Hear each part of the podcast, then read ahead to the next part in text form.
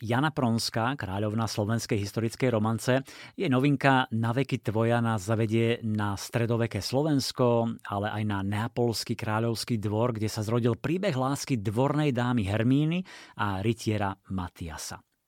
Hermína de Briecomte je dvorná dáma kráľovnej Jany Neapolskej, ktorá sa počas rytierského turnaja zahľadí do uhorského rytiera Matyasa z Borše.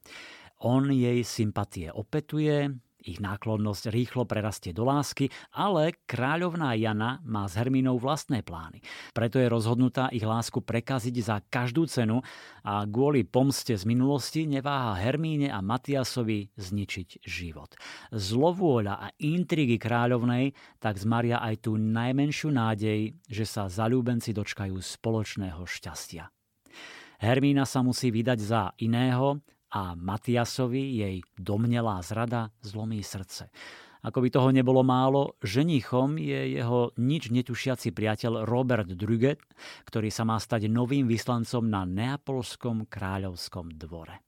Krásne rozohraný príbeh a vy budete s netrpezlivosťou čítať, aby ste sa dozvedeli, ako a či si dve milujúce srdcia nájdu opäť cestu k sebe. Čo všetko budú musieť obetovať a či je ich láska dostatočne mocná, aby zdolala všetky prekážky.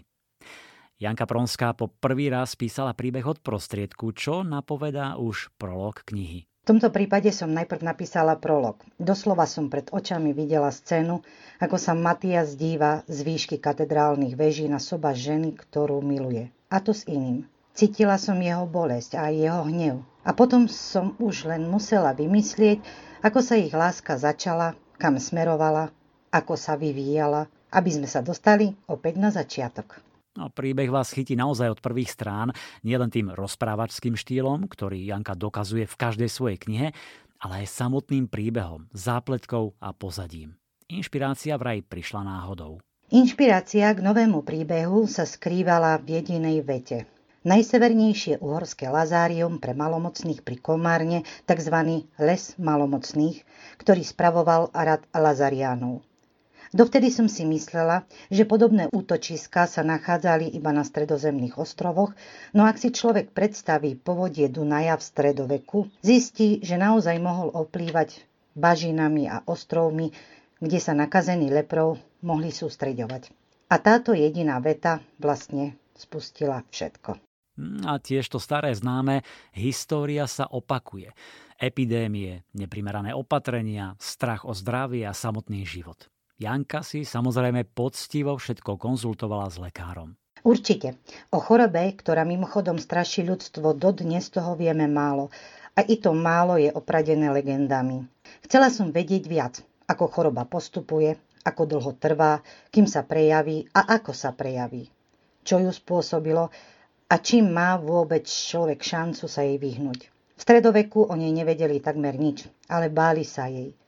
A po skúsenostiach s morom, ktorý vyhubil takmer dve tretiny Európanov, bolo ďalšie nebezpečenstvo naozaj veľmi silnou motiváciou, aby takto postihnutých ľudí izolovali.